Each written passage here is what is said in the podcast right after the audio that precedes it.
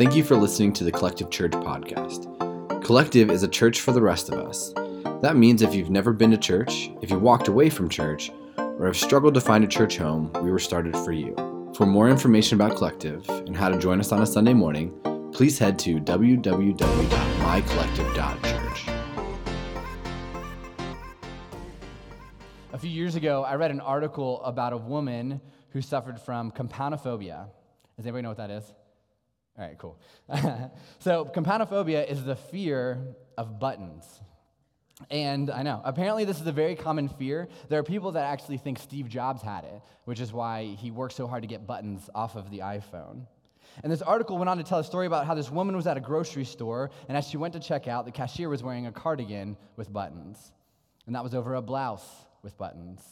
And she had a bracelet on that was full of buttons. And the woman with koumpounophobia started to have a panic attack, and she actually ran out of the store. Now, this is a weird fear. Uh, you might not have koumpounophobia, and if you do, there's one out of every 75,000 people that actually have that, so you're okay. Steve Jobs had it, he's, he's brilliant. But you might not have that phobia, but you have fears. So I want you to take a few seconds, I want you to turn to your neighbor, I want, to, I want you to share a fear or phobia that you have with your neighbor. Go ahead. You're like afraid of talking to your neighbor. Write that one down. Yeah, we've never actually done this before where it's like interact with your neighbor. You're like, that's why I come to church. I don't want to do that.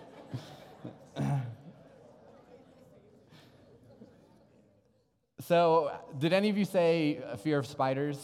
Anybody have that? That's a few. What about fear of water?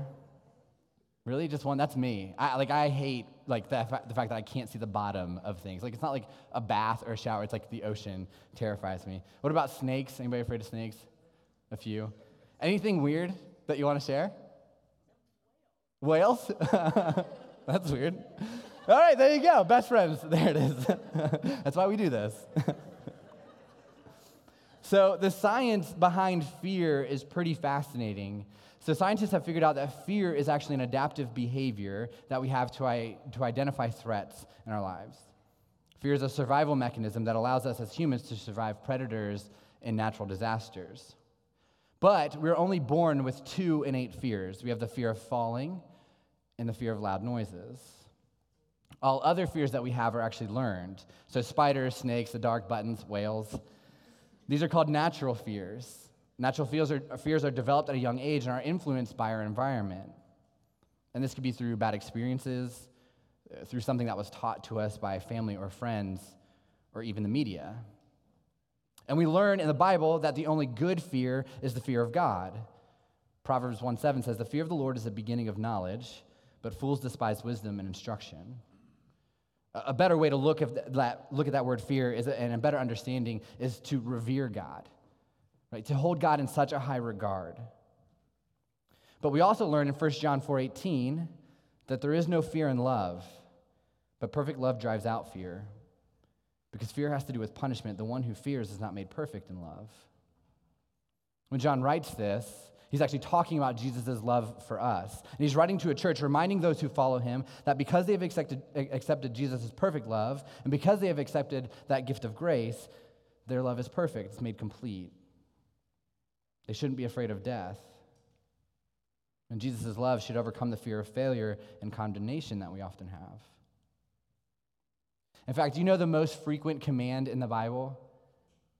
It's do not be afraid. Fear not. Have no fear.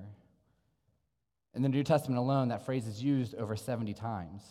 It's said when the angel Gabriel appears to the Virgin Mary to tell her that she's going to give birth to Jesus. It's said by the angel who appears to the shepherds the day that Jesus was born.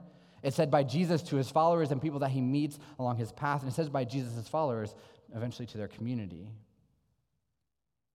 But fear can consume us, and fear can cripple us, and fear can dictate our life.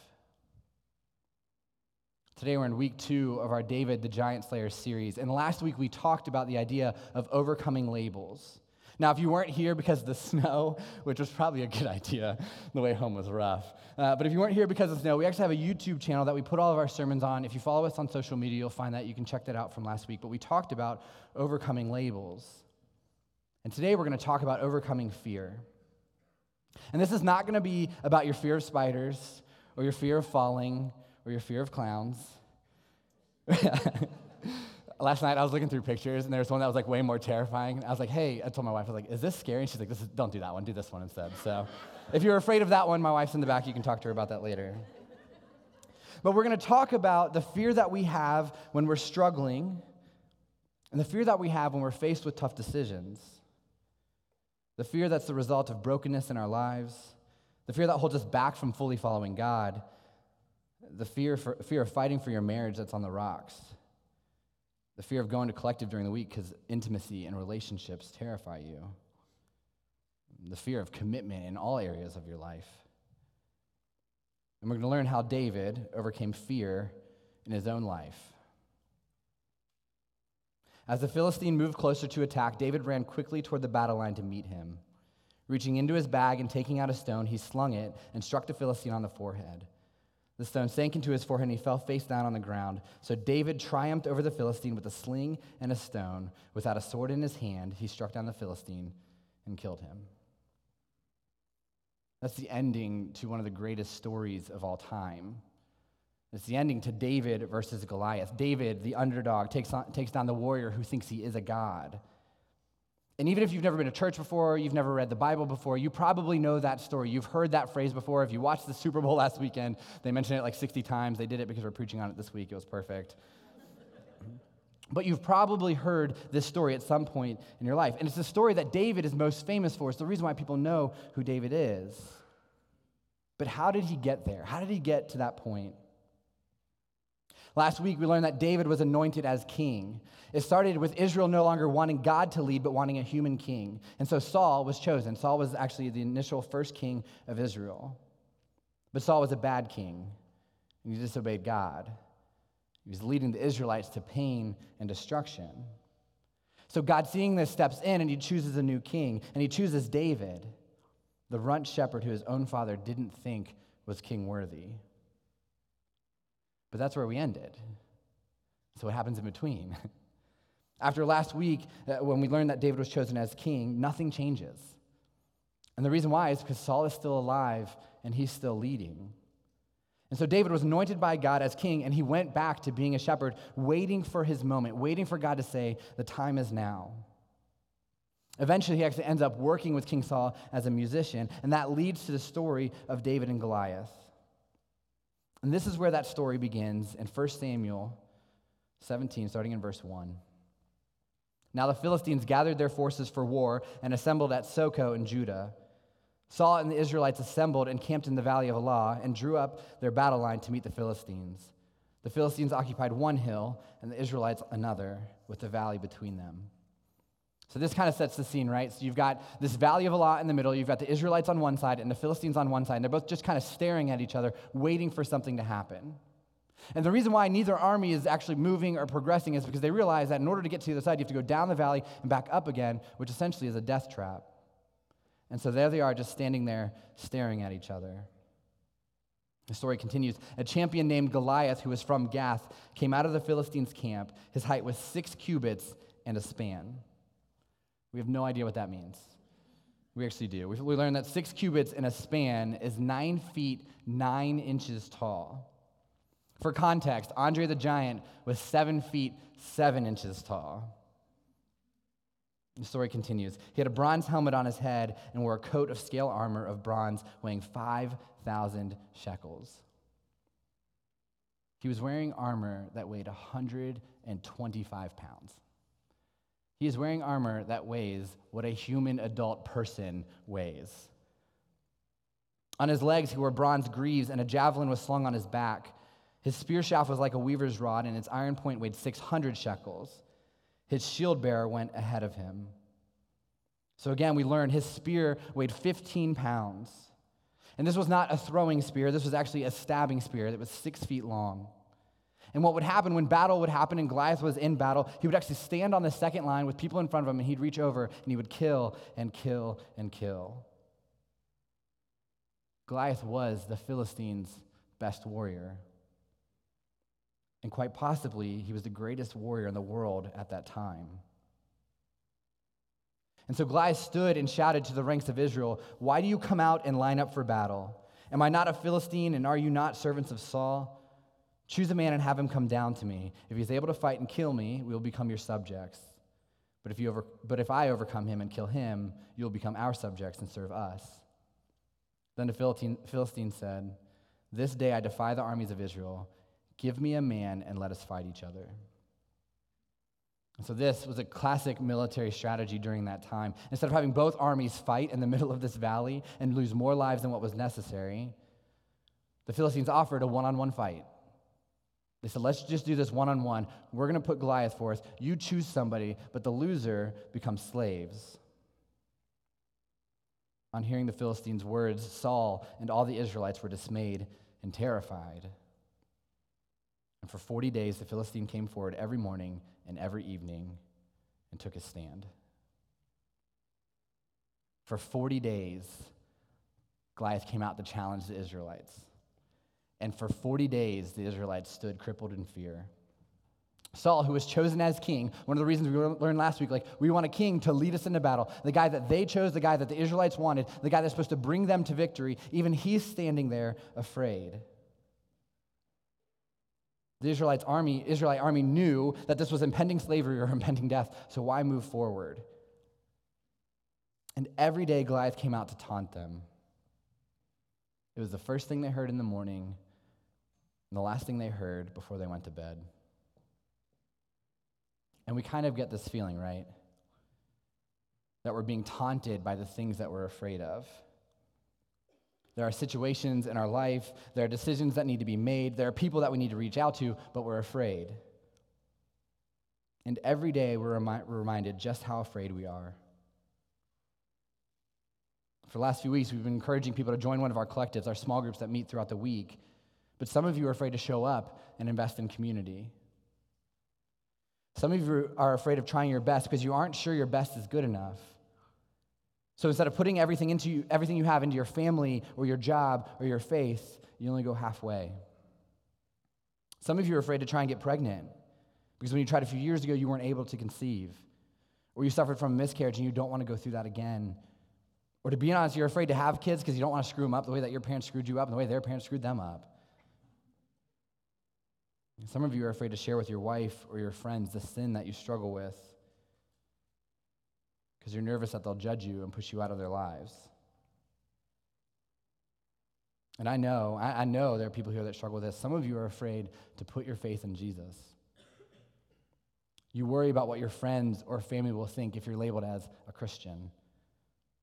Or maybe you grew up going to a different de- denomination and you're scared to tell your parents that you're pursuing faith your own way in a different church. Or maybe you're afraid of following because you know that Jesus is going to ask you to get rid of that one thing in your life.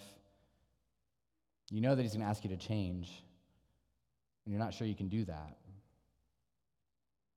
One thing I do want you to know if that's you, you are not alone. But you can't let fear stop you from letting Jesus be the leader of your life. You can't let fear stop you from accepting that free gift of grace.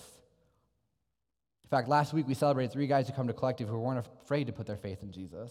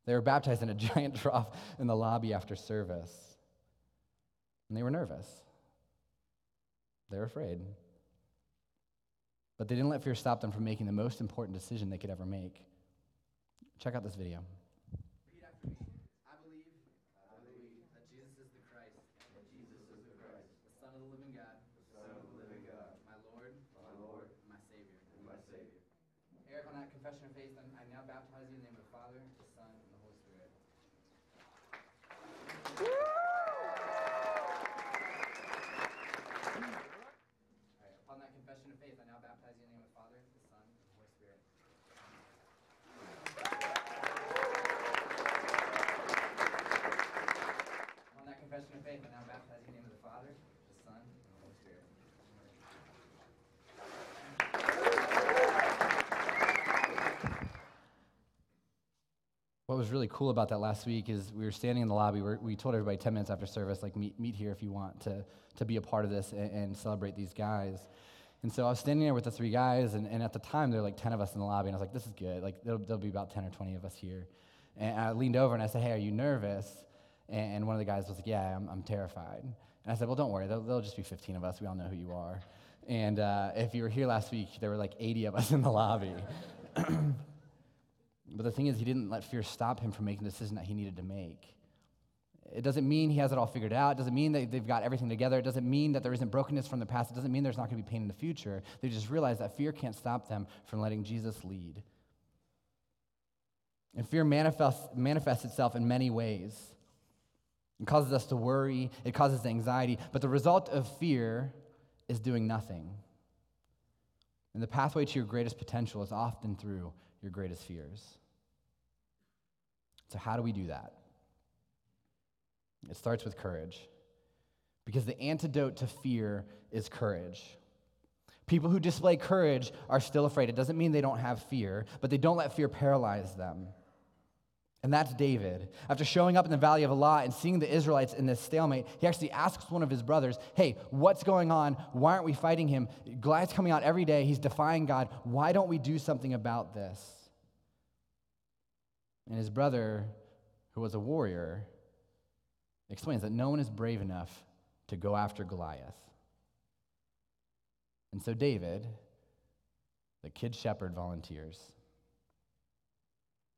David said to Saul, Let no one lose heart on account of this Philistine. Your servant will go and fight him.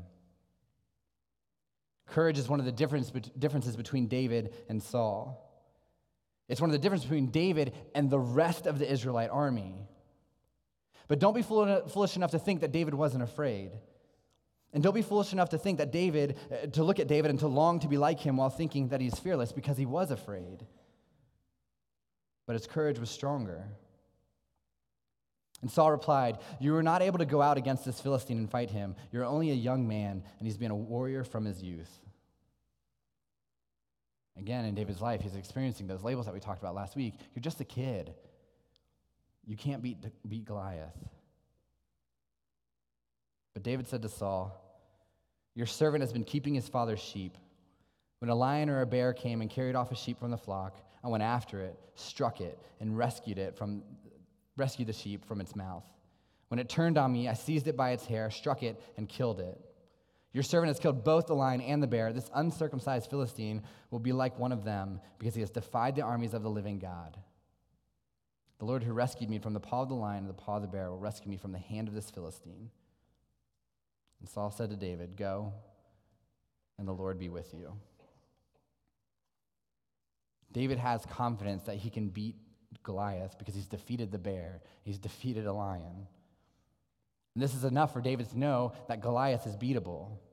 That he isn't just a kid shepherd, he's a kid shepherd who rescued his own sheep from the mouth of a lion. Like he can do this. And so the first thing that we learn about overcoming fear is that courage comes from past experiences.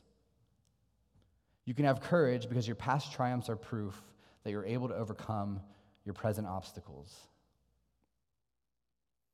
A few years ago, the dad of a friend of mine was diagnosed with multiple myeloma. He was actually one of my small group leaders at one of the church I was uh, the church I was working in, and his small group and the church was completely devastated by this. And so I reached out and asked if we could grab coffee, if we could sit down and kind of talk about what was going on in his life. And he could tell as soon as I sat down that I was sad for him. He could see it in my eyes.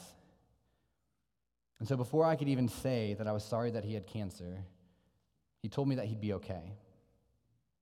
I thought, of course you're saying this. You know, I'm 30, you have kids my age, you're going to tell me that everything's going to be okay, so I like believe it, but I don't know if that's true. And so I asked him, "How do you know?" How do you know that you're going to be okay? He went on to explain that this was not the first fight in his life, that he grew up with an abusive father. And when he finally got out of the house, he struggled with alcohol addiction to cope with the pain his dad had caused. Eventually, he overcame those issues and got married and started a wonderful family. But during that time, he had an emotional affair with another woman. With his marriage hanging by a thread, he begged his wife to give him one more chance. And so, as he fought for his marriage, he lost his job. He worked two jobs for over a year to keep food on the table for his family. And eventually, his marriage was redeemed. He started his own company that he loves. And then he told me he knew he could beat cancer because of everything he had conquered in his life already. kind of shrugged it off and was like, What's cancer? Your past triumphs are proof that you're able to overcome your present obstacles. You just need to look back at the time you defeated the lion and the bear as proof. Then Saul dressed David in his own tunic. He put a coat of armor on him and a bronze helmet on his head. David fastened on his sword over the tunic and tried walking around because he was not used to them. I cannot go in these, he said to Saul, because I'm not used to them, so he took them off. So here's this moment where Saul actually tries to dress David in his own armor. But we know Saul is the tallest man in Israel, and David is just a boy. And so when he puts it on, it, doesn't fit. And he realizes as he walks around, like, I can't fight Goliath as Saul. Then he picked up his staff, or then he took his staff in his hand, chose five smooth stones from the stream, put them in his pou- the pouch of his shepherd's bag, and with his sling in his hand, approached the Philistine. David picks up five smooth stones from the stream. Do you know what he doesn't pick up? A sword. Do you know what he doesn't pick up? A spear. If David tried to fight Goliath as Saul, he would die. If David tried to fight Goliath the way Goliath fights, he would die. And David knows that he can't defeat Goliath in hand to hand combat. So he picks up stones because that is what a shepherd uses to protect his flock. He uses the skills and talents that God has given him to fight, and because of that, he has courage. So here's the second thing we learned about overcoming fear through the story of David. You've been uniquely made to be able to handle the challenges in your life. You can have courage because of the talents and abilities that God has given you. The second time that my wife and I lived in Tennessee, we were there so she could actually get her master's so she can start her teaching career. And most of the students in this program were like her. They were fresh out of college, they were, they were moving on with their career, they're starting it brand new. But the program also had a lot of adults who were starting over. They had a lot of people that were starting a, a second career. They realized the path that they were on wasn't the path they wanted to be on anymore. And while she was in her program, one of the guys who was changing his career was a guy named Mark. Mark was a paramedic. He jumped into that career fresh out of high school because that's what his family wanted. And if he was being honest, he would tell you he liked it, but he never really loved the job. But for years, he worked as a paramedic. Eventually, he got married and had kids, but he was never fully satisfied with the job because he never really felt like it was the right fit. He liked helping people, but he hated the fact that the help was temporary. He wanted to stick with people to see long term growth and long term change and have long term relationships. But Mark continued to work as a paramedic because he was paralyzed by fear. He didn't want to quit a job that could pay the bills while he had two kids at home. He didn't want to tell his family that he was leaving the family career. To be honest, he would tell you he didn't want to change careers because he was afraid that he'd be a terrible teacher. But during that time, Mark got involved with his church and actually started serving with teenagers. And as he spent time with them and developed relationships, he realized that this was where he was supposed to be. He realized he was good with kids, and specifically, he liked middle schoolers, which not many people do. And so, as Mark's kids began to grow up, and as Mark realized that he was in the wrong place, he decided to quit his job and go back to school to become a teacher. So, even though he was terrified of making a career change, he had courage because he knew that God had given him talents and abilities to love these kids and teach these kids and have long term life change with them. You've been uniquely made to be able to handle the challenges in your life. And you can have courage because of the talents and abilities that God has given you. So David said to the Philistine, You come against me with sword and spear and javelin, but I come against you in the name of the Lord Almighty, the God of the armies of Israel, whom you have defied. This day the Lord will deliver you into my hands, and I will strike you down and cut off your head. This very day I will give the carcasses of the Philistine army to the birds and the wild animals, and the whole world will know that there is a God in Israel. All those gathered here will know that it is not by sword or by spear that the Lord saves. For the battle is the Lord's, and he will give all of you into our hands. The last thing that we learn about overcoming fear through the story of David is that through God, all things are possible. David didn't approach Goliath thinking that he was the reason why Goliath could be defeated. He approached Goliath because he knew that God was able. Because Goliath was defying God and defying God's people. And through David's life to this point, he had seen time and time again that God was able to overcome. And that's why he had the courage to fight Goliath. And so you can have courage because God is able to overcome. It's not that David wasn't afraid. I think a lot of times we take this story and we kind of make it this cartoon that, that David was this strapping man and he could do whatever he wanted. It's not that he didn't have fear. It's not that he didn't approach that with, with his heart pounding and his blood pumping and his hands being sweaty. He was afraid. Fear is a learned behavior. He knew. He knew that he should fear Goliath. He probably knew Goliath before they even got to that point. But the antidote of fear is courage. That's what David had. And deep down, that courage that David had to fight Goliath came from trust in God. And it came from his faith in God. And so, what if you had the courage that David had when it came to the obstacles that are in your life today? What if instead of being afraid, what if instead of making excuses, what if instead of doing nothing, we approached our fear? And we approach the situations in our life where we are lacking courage. What if we approach those the same way that David did? You're staying face to face with your marriage that's falling apart, and you're afraid to give it one last shot, or you're afraid to fight for it. Because you know deep down that it could end up still being broken, it could still fail. Or maybe you're afraid because you know that other people would gossip about you and have opinions about you that are unkind because you're trying to make this work. Or maybe it's because you know that it would be hard work. But deep down inside, you know that the right thing to do is put everything you have into giving it one more shot. So, what if you approached it the way David did?